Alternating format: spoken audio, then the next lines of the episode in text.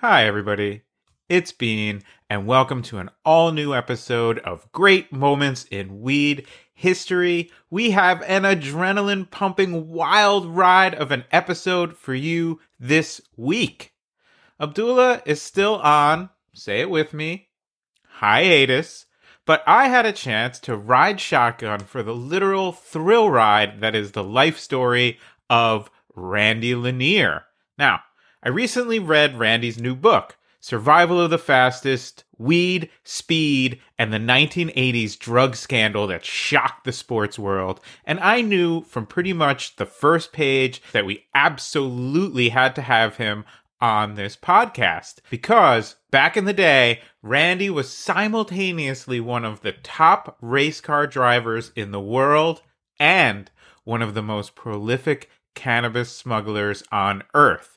We're talking about 165,000 pounds of primo bud coming in on massive tugboats, including the legendary Punta Roja strain that was grown in Colombia and was widely considered pretty much the best weed you could possibly get back in the 1980s. Randy's racing career started in 1978 and his weed selling career began even earlier than that. He competed at Le Mans, which is the world's most prestigious endurance race. He won the 1984 IMSA Camel GT title and he drove in the literal Indy 500. All of this was funded by his weed smuggling operations. So, weed and speed. This is all, of course, taking place in the pre cartel golden age of small time independent cannabis smugglers. This is an era back when the idea of homegrown cannabis was pretty synonymous with ditchweed. So if you wanted good cannabis, and especially if you wanted great cannabis, it had to be smuggled in by people like Randy Lanier. And this is not the first time that we've profiled a 1970s cannabis smuggler on Great Moments in Weed history. Longtime listeners will remember our episodes about Tom Forcade, the founder of High Times Magazine, who also got his funding for his dream by bringing in the big loads of weed, in that case via airplane, and a very special episode with a longtime friend of mine, Robert Black Tuna Platshorn, who was one of the biggest smugglers of the 1970s as well, ended up being somebody who served nearly 30 years in prison, came out and dedicated his life to educating his fellow senior citizens about cannabis. He's living a great life down in Florida right now, has his own strain called black tuna. You can find it in dispensaries. You can listen to both those episodes in our Great Moments in Weed History archives. As for Randy, I've got a need for both weed and speed Lanier. He unfortunately also did a lot of time, but he came out on the other end with an incredible story to tell and a deep desire to help his fellow prisoners in the war on cannabis. We're going to hear all about it. Nobody tells this story better than Randy. I loved reading his book, but it was much, much better to sit down, blaze one with him, and hear it all from the man himself. Before we get into the episode, as always, I want to give a huge thank you to our supporters on Patreon. These are the kind hearted folks who love this podcast so much that they want to throw in on it. And you can join our Great Moments in Weed History family by going to Great Moments in Weed History. Dot com. You could put five on it. You could put as little as one dollar on it. That will get you access to the video version of the podcast. You'll see me opening this jar of weed and smelling it. You could put a little more on it and get a signed copy of my book, How to Smoke Pot Properly, sent right to your door. Those of you who came to the podcast feed last weed on Weedness Day and didn't find a new episode, that's because every other week we are doing exclusive episodes for our patrons only. So if you want to hear every single episode of Great Moments in Weed History, support our effort to preserve cannabis history and celebrate the heroes of our culture, please help us out at greatmomentsinweedhistory.com. It really keeps the grow lights on in the grow room that is this podcast. Also, please subscribe to the podcast and you will never miss an episode that we put out in this format. And of course, tell your friends who love weed and love history to come get high on history with us by sharing one of your favorite episodes of the show with them. You could text it to them, you could email them, or you could tell them about this podcast at your next smoke sesh. Also, one more quick reminder to please register to vote and please make a plan to vote in this upcoming election. Cannabis is always on the ballot. Support the candidates who support our rights, and we will have a much weedier world moving forward. Also, if you live in Washington State or you have a friend in Washington State, our great moments in weed history, pre rolls, I'm holding up the pack now for our Patreon subscribers to see are available in Washington State. There's 10 different ones to choose from. And finally, before we get into this episode and start burning rubber and burning weed, we've got one last item on the agenda. What I've got for this week is a lovely eighth, which was gifted to me by some true friends of the podcast from up in Mendocino County, California. I'm talking about the incredible team behind Radical Herbs. I ran into them at a cannabis event. They told me that they appreciate listening to this podcast while tending to their fields of beautiful, organic, outdoor, regenerative cannabis, and they gave me a little gift which I am about to light up. I'm digging into their LA Kush cake. It smells incredible. It smokes even better. And best of all, they've invited me to come up and visit their biodynamic farm where they're growing all kinds of vegetables and food, where they're raising their family, and where I am quite certain the cannabis vibe is very, very right. I hope to make that journey soon and maybe even bring you all with us. But for now, as we dig into the life story of one Randy Lanier, you, dear listener, may not be ready to burn. And that is more than understandable and also easily remedied. All you need to do is hit pause and use that time to roll one up, or to split a blunt, or to pack a bong, or to endabulate a dab, or to rub topicals all over yourself, or to eat some edibles, whatever it takes to get you where you want to be. Because, as always, when you are ready, we'll be ready for another great moment in weed history.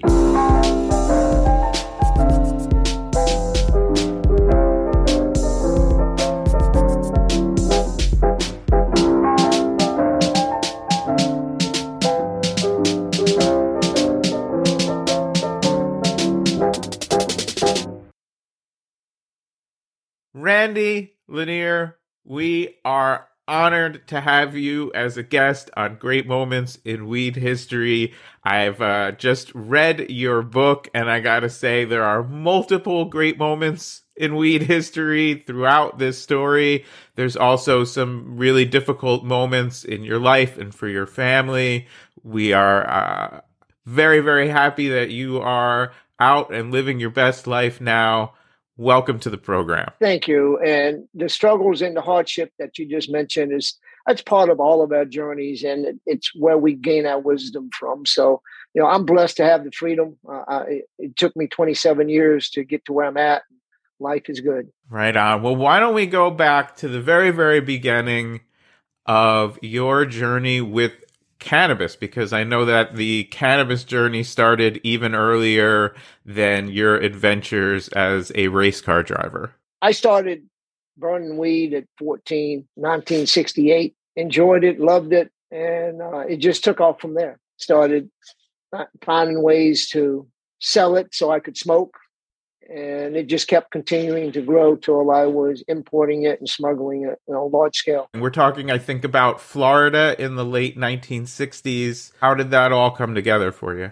In the 60s, I wasn't growing it. I was just getting Mexican bricks from Mexico, Jamaican Cali buds from Jamaica, just basically the weed that other people was bringing into Florida. That's what I was smoking. And we have some uh, younger listeners to this podcast. Can you tell them what uh, uh, brickweed means? So back in the '60s and early '70s, they were compressing the mostly commercial grade weed from Mexico, and it was shaped like a brick, and it had often a lot of seeds, a lot of sticks, a lot of stems, and it wasn't the best of quality of weed. But they also they was growing some good weed. I, have got to tell you, they was growing some very good weed occasionally uh, from Oaxaca and and um, Acapulco Gold and so forth. But the Mexican bricks were one of the major suppliers in the United States in the 60s and 70s. And as the transformation started occurring, other countries from Colombia, uh, Jamaica first, started growing some really good weed. And the Colombians figured out how to take out all the stems and the sticks and bring in the just the buds, the tops of the weed. So they kind of changed the whole outlook on premium quality of weed. And was this uh, just a way to make money for you, or did you feel a real connection to weed? No, look, back in the 60s and 70s, I'd smoke weed all day long with bongs. I'd make my own bong pipes. I'd go down and here in Florida, you got bamboo growing in a lot of places. And so we'd make our own bong pipes. And I'd sit and smoke bong pipes all day long. And I started selling it so I could smoke it freely. I, I wasn't growing it at the time. Uh, I went on an adventure to grow it later, but that's another topic. And we, we have this sort of cultural idea, especially back uh, back that far in the '60s and '70s, that it was all hippies and jazz musicians smoking weed. But your early clientele were actually uh, blue collar workers, right? I got a job as a construction guy doing carpenter work when I was about 15 years old, and the construction because workers because I had long hair uh, they thought I would have a connection to marijuana, and I did. And they would always ask me, "Hey, can you get me some grass?" And I could. So it kind of expanded. So my clientele started becoming a lot of construction workers. Right on. And now let's bring the uh, race car driving side of this story in. When when when did that first become a passion of yours? In this in the late seventies, as a hobby. I, I bought an old 356 Porsche, uh, 1957 Porsche, and turned it into a race car and started hitting the my local tracks here in Florida, which was West Palm Beach, Daytona, and Sebring, Florida. I was successful at it. I won the Southeastern Regional Championship in 1980. And with that, in 1982, I got my first uh, good ride with a Ferrari team at Daytona and they asked me to go to Le Mans in France. So I went to France, raced for them in 1982. Came back from France after the car ended up running out of fuel with a French driver uh, on the back straight of Mulsanne straightaway, which we we DNF'd and did not finish. And came back and started getting rides with other other teams and was successful. Was on the podium a few times, but a lot of uh, DNFs. A lot of did not finishes because the team owners just didn't have the financial wherewithal to have all the, the pods and stuff that's needed to run a, a top flight team. I think I see where these uh, worlds are going to intersect because yeah. you've got these big dreams uh, to go as fast as you can as a race car driver and compete at the, forgive me, highest levels, but that requires uh, a bankroll. And meanwhile, let's check back in on your cannabis operations. You've you've been sort of getting your own supply here and there from Mexico, from other places, selling it to these construction workers and friends. But I I know from reading your book that it definitely uh, grows from there. So so track that for us. As I started having better, higher ambitions for racing, and it it, it takes an exuberant amount of funding to get to the levels of the factory, Porsche factory, the Jaguar factory, the Ford factory. They spend millions of dollars uh, in competing and, and doing a lot of R and D, a lot of research and development. And so I figured a way out to at 19, when I was 19 years old, I started, I bought a boat and I brought my first load of weed from the Bahamas in, uh, 700 pounds of weed, and did quite good with that. I got a percentage of the weed that I brought in and I got to sell it. I took that money and bought some other boats and continued my smuggling operation. And by 1984, I had had enough money to get away from the club racing and go into the professional racing. And I developed my own racing team to compete against the factories, such as the Porsche factory and the Ford factory, and and raced in the elite uh, series called GTP, Grand Touring Prototypes. The, they're the most fastest exotic sports cars on the planet, and uh, through the importation and smuggling of the weed that I was bringing in, I was able to compete with the factories. Wow. Yeah, reading your book, this this whole story, it's uh it's an amazing tale of that specific era of weed smuggling.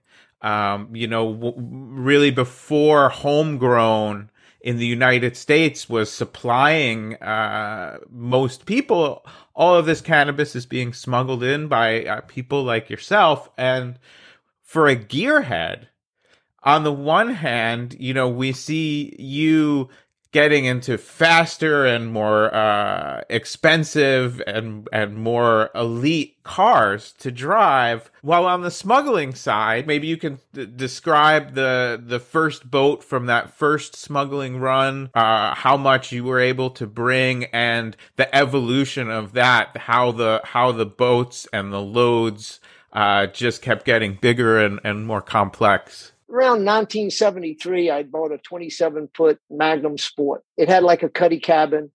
Maximum I could hold was about 800 pounds of weed. But I didn't buy it to smuggle. I bought it to have fun and race.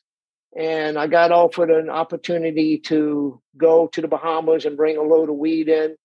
So I, I took the opportunity. Uh, I saw an opportunity there that I could get some weed and you know, make an endeavor to to financially come up in the world a little bit and have weed to smoke. My very first load was the first time going to the Bahamas and crossing the Gulf Stream. And I picked up 700 pounds of weed and brought it into a friend's house on a canal. The first load was easy, but not all of them are easy. A lot of hardships come about sometimes. I happen to have really easy, flat seas. I met a mothership in the Bahamas the seas were nice and flat that evening when I uh, unloaded from the mothership to my ship, my boat. So that particular load, I thought, well, this is easy.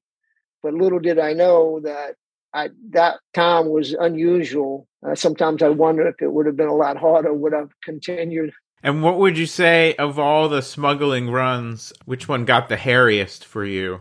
Well, there was quite a few of them. I've ha- I've had to sink a boat before because the Coast Guard, the Bahamian Coast Guard, came upon us and the captain decided to sink the boat. And there had been shootouts with the Bahamian police on a boat. Uh, well, they was waiting on me to come and unload. And the Harrius was maybe sinking of a vessel with a lot of people on, not of a lot, but several crew members on board the vessel. And we we got as much weed off the boat as we could. And there was another time that we ran into a tropical depression, and I got kind of had to anchor behind a deserted uh, island that had a lighthouse on it. And the Coast Guard came across us the next day and it was raining and storming. We couldn't get inside the boat because the boat was full of weeds. So we was out in the cockpit and the helicopter comes by and hovers above us. And so I pulled anchor and, and run to Bimini. I thought I better unload the weed there at Bimini because they might come and want us to clear customs.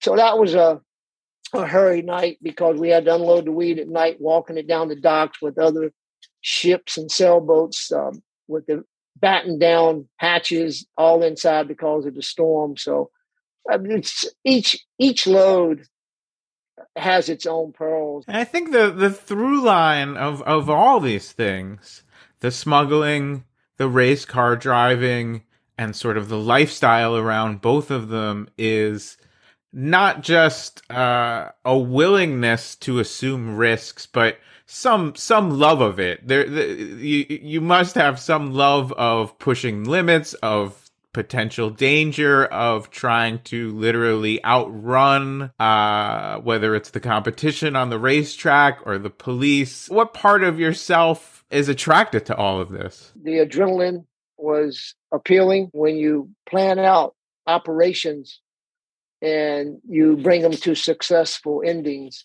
Pretty interesting, all the drilling when you are uh, smuggling or racing. They kind of similar in the fact that um, you have to really focus on what you're doing and pay attention, or else you get bit. And what was the lifestyle around this? You know, this is a romantic era uh, in in in weed history of the smuggling era, and and even to some extent the pre-cartel smuggling era when uh, weed was the primary import crop. It was mainly people like yourself who were independent operators. There, you know, there was certainly uh, a rogues gallery of people who knew each other, but it wasn't a big organized cartel like entity. Sort of the good times, the first half of the smuggling movie.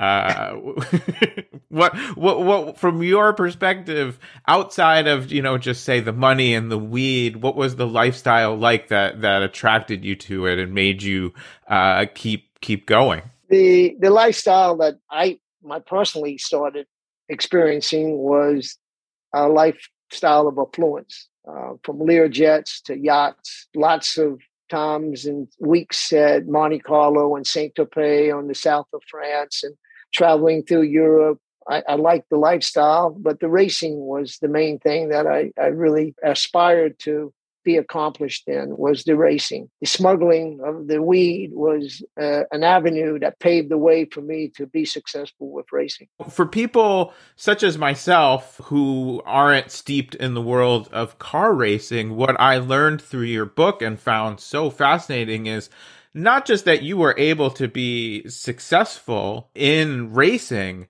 but that you really broke through as an independent driver in a way that shook up the entire system of uh, speed racing. So, can you explain to people, um, you know, the bigger forces that you were taking on, and and and and why you needed such big influxes of money to do that. In, in GTP, Grand Touring prototypes in the 80s, which are the most exotic, fastest sports cars on the planet, you have the factories that are the main research and development of the cars and the technology. So you have Porsche, you have Ford, you have Jaguar, you have Ferrari teams, and they have unlimited funding. So they can go and rent tracks and, and, and do their research and development and design everything from brakes to Kevlar materials that come about through technology, through their research and development at the racetrack.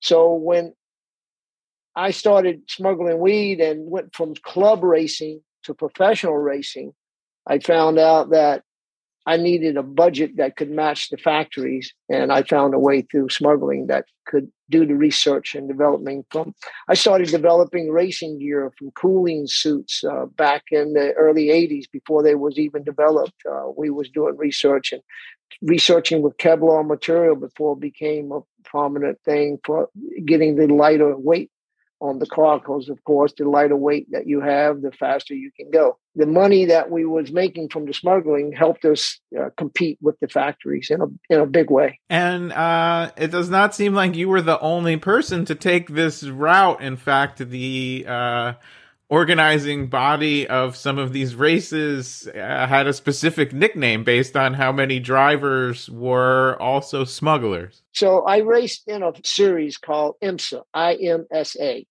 and it got the nickname as International Marijuana Smuggling Association because not only was it I that was smuggling, but there were several other large teams that found the same way I did to compete against the factories. They needed big money, and we found the money in the smuggling of the weed. The demand for for this weed plant is amazing. It, it's sad that it's been 50 years of propaganda on this plant, but this plant is a plant that heals in so many ways. And that's why the demand will always be there. The black market will always be there. And um, we found ways to sustain our racing career and, and, compete against the big boys. In 1986, I raced at Indianapolis 500. I was rookie of the year. And two years prior to that, 1984, and competing against the factories, I won the International Motor Sanctioning Association uh, GTP, Grand Touring Prototype, which is the elite of the sports cars. I won the uh, international championship that year, competing against the factories. So this brings up a, a, a, you know another turn in the story, which is as your notoriety as a driver uh, gets to this very high profile. You're winning races. You're rookie of the year. You're uh, a known entity, and all these different disciplines of race car driving you've come to to to the racing establishment's mind out of nowhere uh, they have to look at all of these expensive cars and teams and research that you have and uh, wonder where you're getting the money. How did you manage this double life for as long as you did? Well, it was a short lived career, unfortunately. Um, so my racing career spanned from the early 80s to 1987.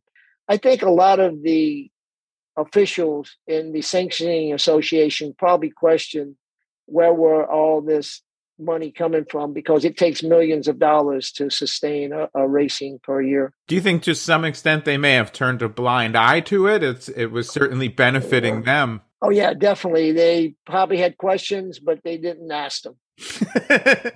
and speaking of the smuggling movies, uh, in your book, it, it talks about you bringing in some of the the biggest loads of cannabis that have ever been smuggled into this country, and you know, making quite a lot of money for yourself and your partners, and everyone sort of watching the movie at that point has the same question: Why wouldn't you stop? well, I, I wanted to continue racing. And when you get into making tens of millions of dollars, you can get caught up in the greed.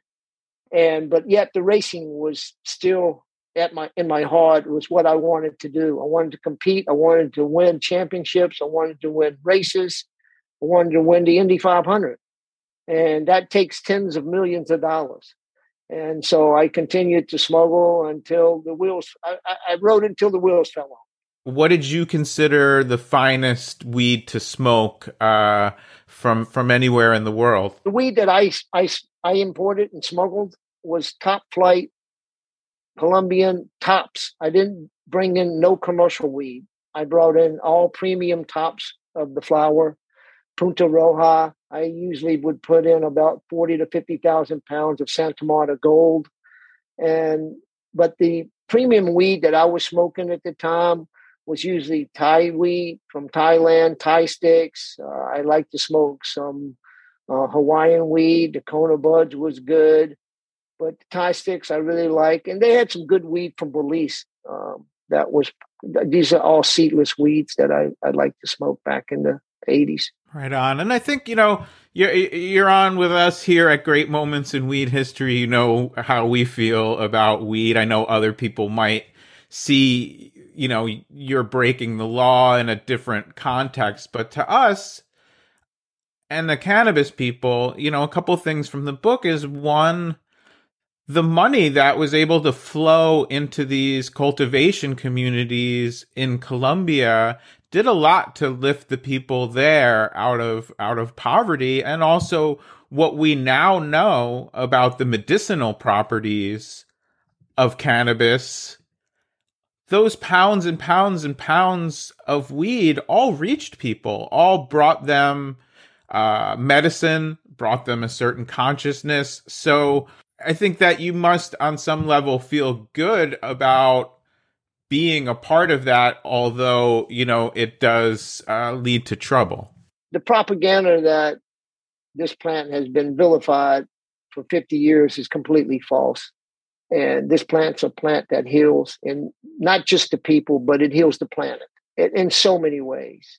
Culturally, by importing the large weed loads that I brought in, helped thousands and thousands of families in in in Colombia and here in the United States. So we continued. The demand was there. It was uh, an appetite that would continue to grow, and you see how it is growing now legally. Thirty-seven states now. It's legal in one form or another, whether it's adult use or medical. And around the world, globally, countries are starting to realize that hey, this this plant has so many benefits in so many ways. So it's time for this the world to really globally come together and understand that this plant is a plant that heals. It put it's on this planet for many purposes. And I'm glad to see that the United States is finally legalizing it. And um, it, it, eventually there'll be no more cannabis prisoners, which is a sad part that I still deal with through a nonprofit organization called freedomgrow.org. When was your first inkling that somebody was coming after you from the law enforcement side? And where were you at in your racing career at that moment?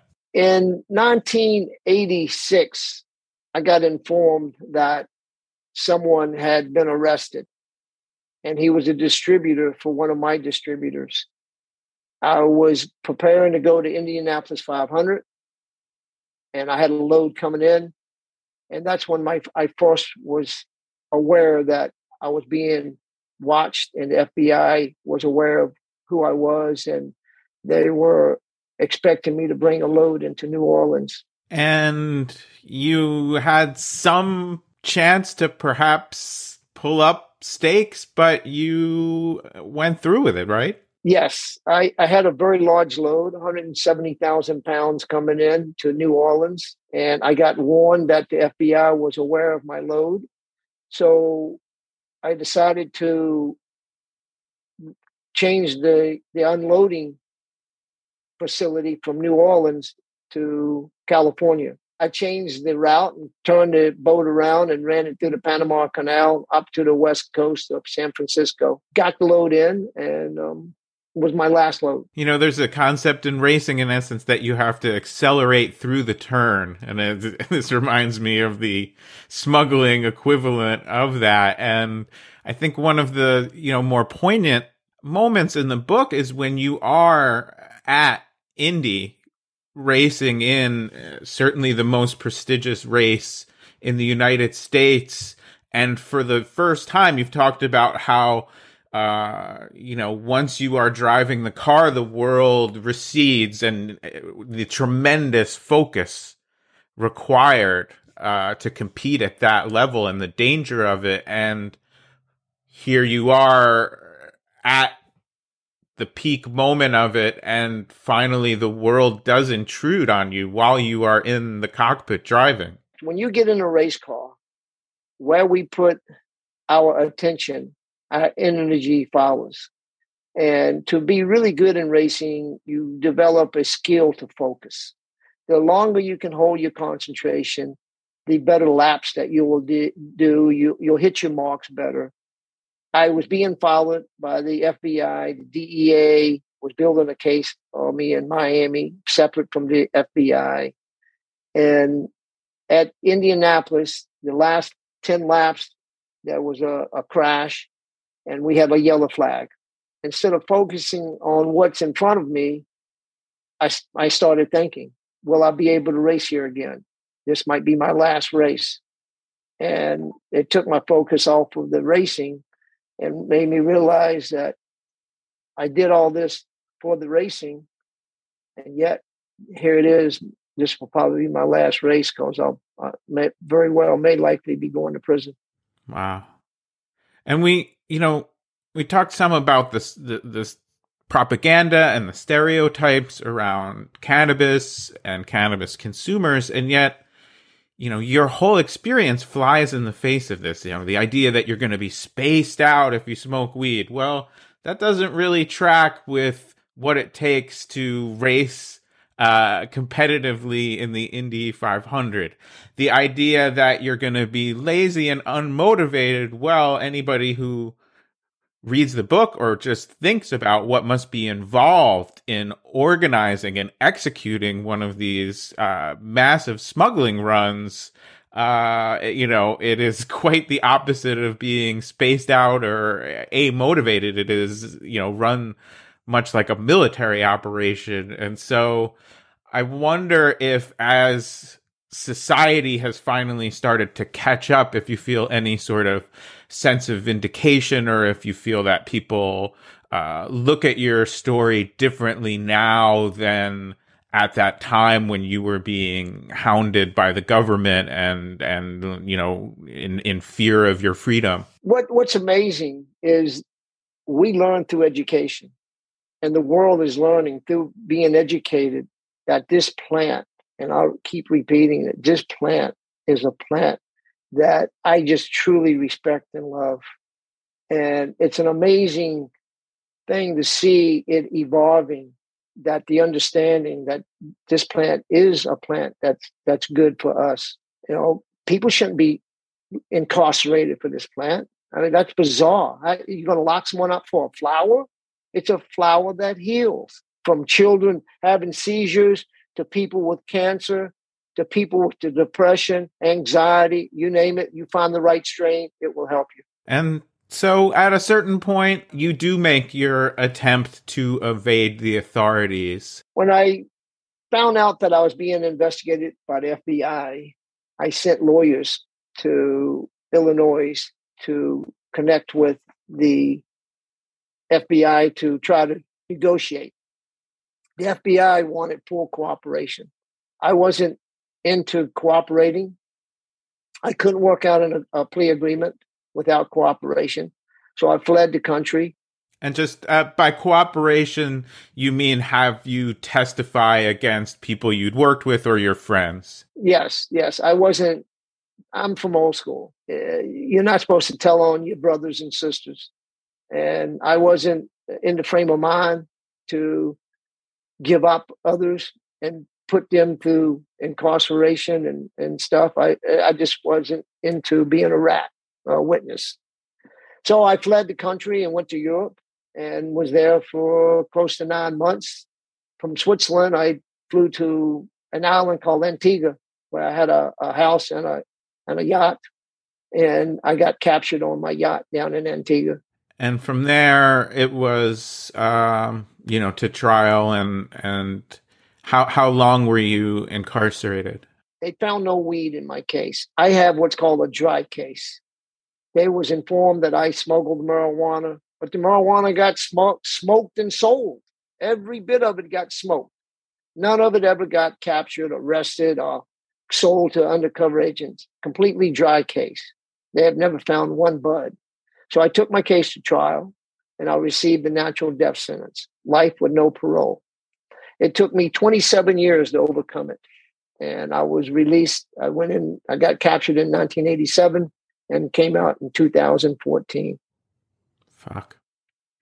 And you know, just for for listeners who may not know, at at at the time that you began smuggling, the common sentence for similar crimes could be two or three years. Oh yeah, even potentially a suspended sentence. Um, yeah. So this was the beginning of the modern war on drugs, and this was the Reagan era approach to the war on drugs. And one thing that I think we always point out on these on this program is by coming down so hard on nonviolent cannabis smugglers such as yourself all the war on drugs did was create this lucrative market and this very violent market in the smuggling of cocaine. And, you know, on, on, on behalf of everybody listening to this show, you know, we're very sorry that, that you lost so much of your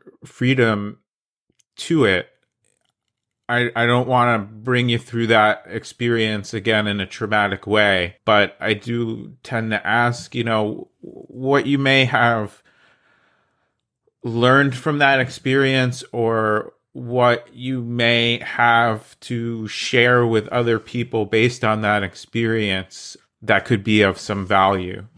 So I, I learned a lot from 27 years in maximum security prisons. My last nine years, I was a suicide volunteer.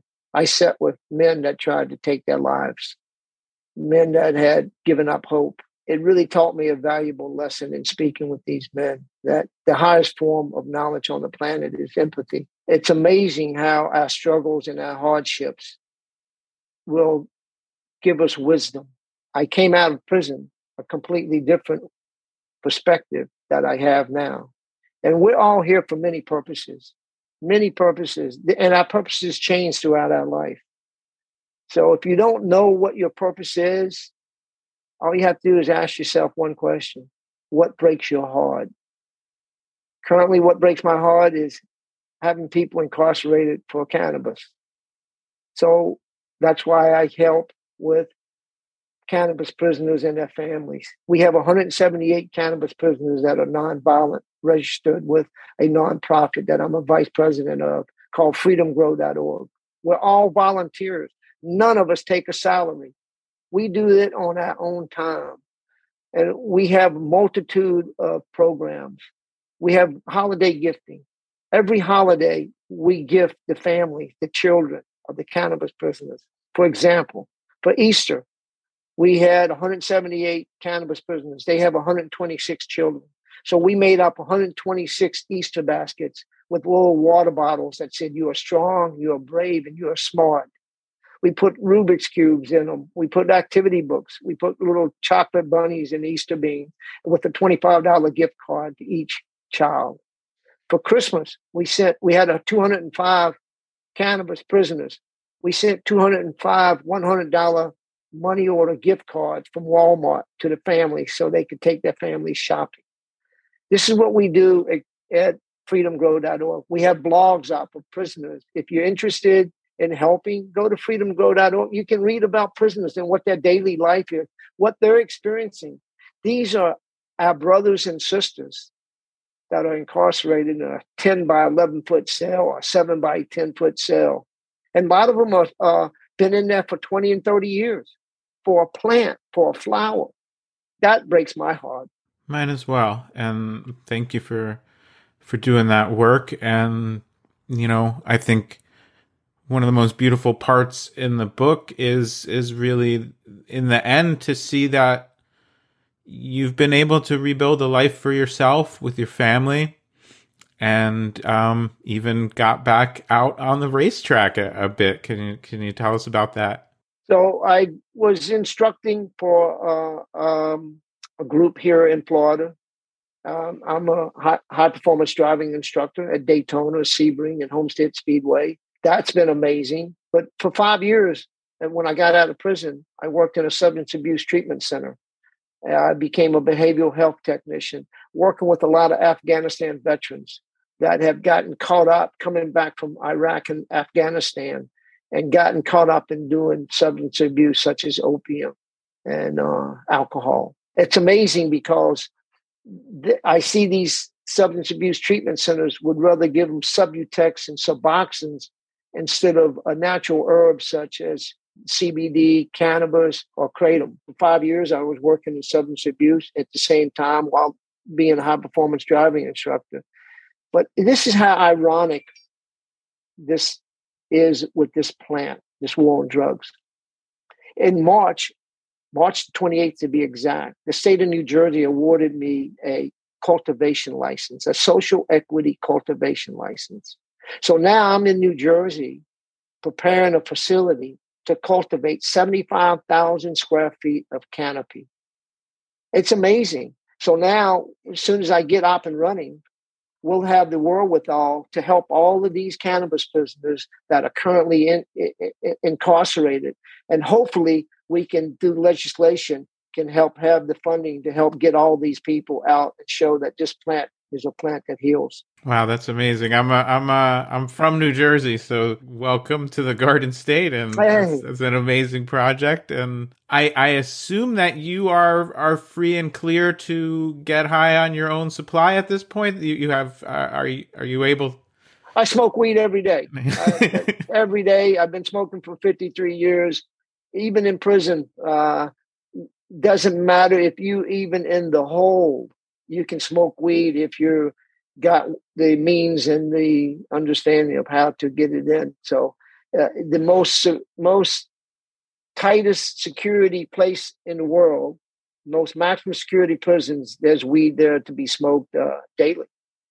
Wow, and it just it just shows what a farce and a tragic one this whole war has been. Um, I think uh, maybe the last question is compare what you know what you're finding to your liking among the cannabis on the market now uh, to the uh, Punta Roja you were you were you were involved in in importing in the 80s. So I, I what I like now is you it, you can get a better understanding of what you like and locate the type of strains that you like with the terpenes that you your body likes each of us are a little different makeup. So some of us like might like different terpenes than others.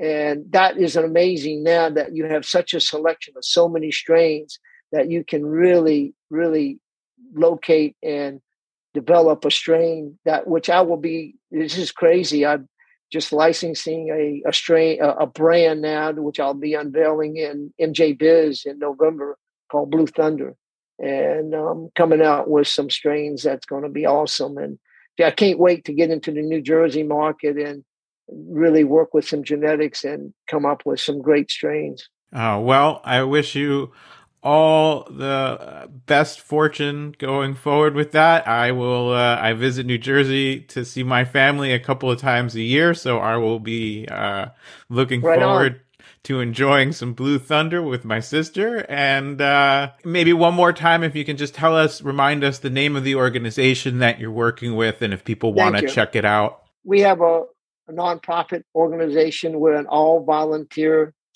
organization, and it's called freedomgrow.org. If you want to help us, we do gifting, we do pen pals, we do all kinds of uh, holiday gifting. We have a program called the Wish Program. And if it's your if you're a cannabis prisoner and you're nonviolent, and if it's your birthday, if it's your mother's birthday, your father's, your grandchildren, somebody's of your family birthday, you tell us what we want and we make them wishes come true. And that's what we do at freedomgrow.org. We have uh, a saying, we bring light to a dark cell. True that. That's what we're about, Dave. Well, Randy, thank you so much for bringing so much wonderful cannabis into this country and this world. Thank you for uh, writing an excellent book and I think an important one and one that I kind of think is going to be a major motion picture someday. Oh, um, oh! I just that, David. But now that you mentioned that, I sold the uh, the book. Book got sold for a full feature film about two months ago. Oh, congratulations! So, Is there anything yeah. you could tell us about that, or? Well, I um, can tell you that it's um, there's, there's been a screenplay writer um, just recently come on board, so it's full tilt. It's in the process of being developed right now. Survival of the fastest. Don't wait for that. Go get a copy of the book. It's a tremendous read if you love weed, and especially if you love auto racing. Um, and just at the heart of it is this very lovely human person that we've had the honor of talking with today. Randy, thank you so much thank for you. being on Great Moments in Weed History. And I hope that you and I will have an opportunity to meet sometime soon and uh, have some of that Blue Thunder together in New Jersey. Thank you, everyone, for listening to this episode of Great Moments in Weed History. We'll see you next week with another episode. Well, that's the show, folks. Thanks so much for listening. And if you stuck around this long, please consider supporting us on Patreon. You could put five on it at greatmomentsinweedhistory.com. And that would really help us as we research, write, edit, and publish a new episode every Weedness Day. Great Moments in Weed History is written, produced, and performed by me, David Bienenstock, aka Bean. Special thanks to our sponsor, PAX. Go to pax.com and use promo code Great Moments, all one word, for a big discount at checkout.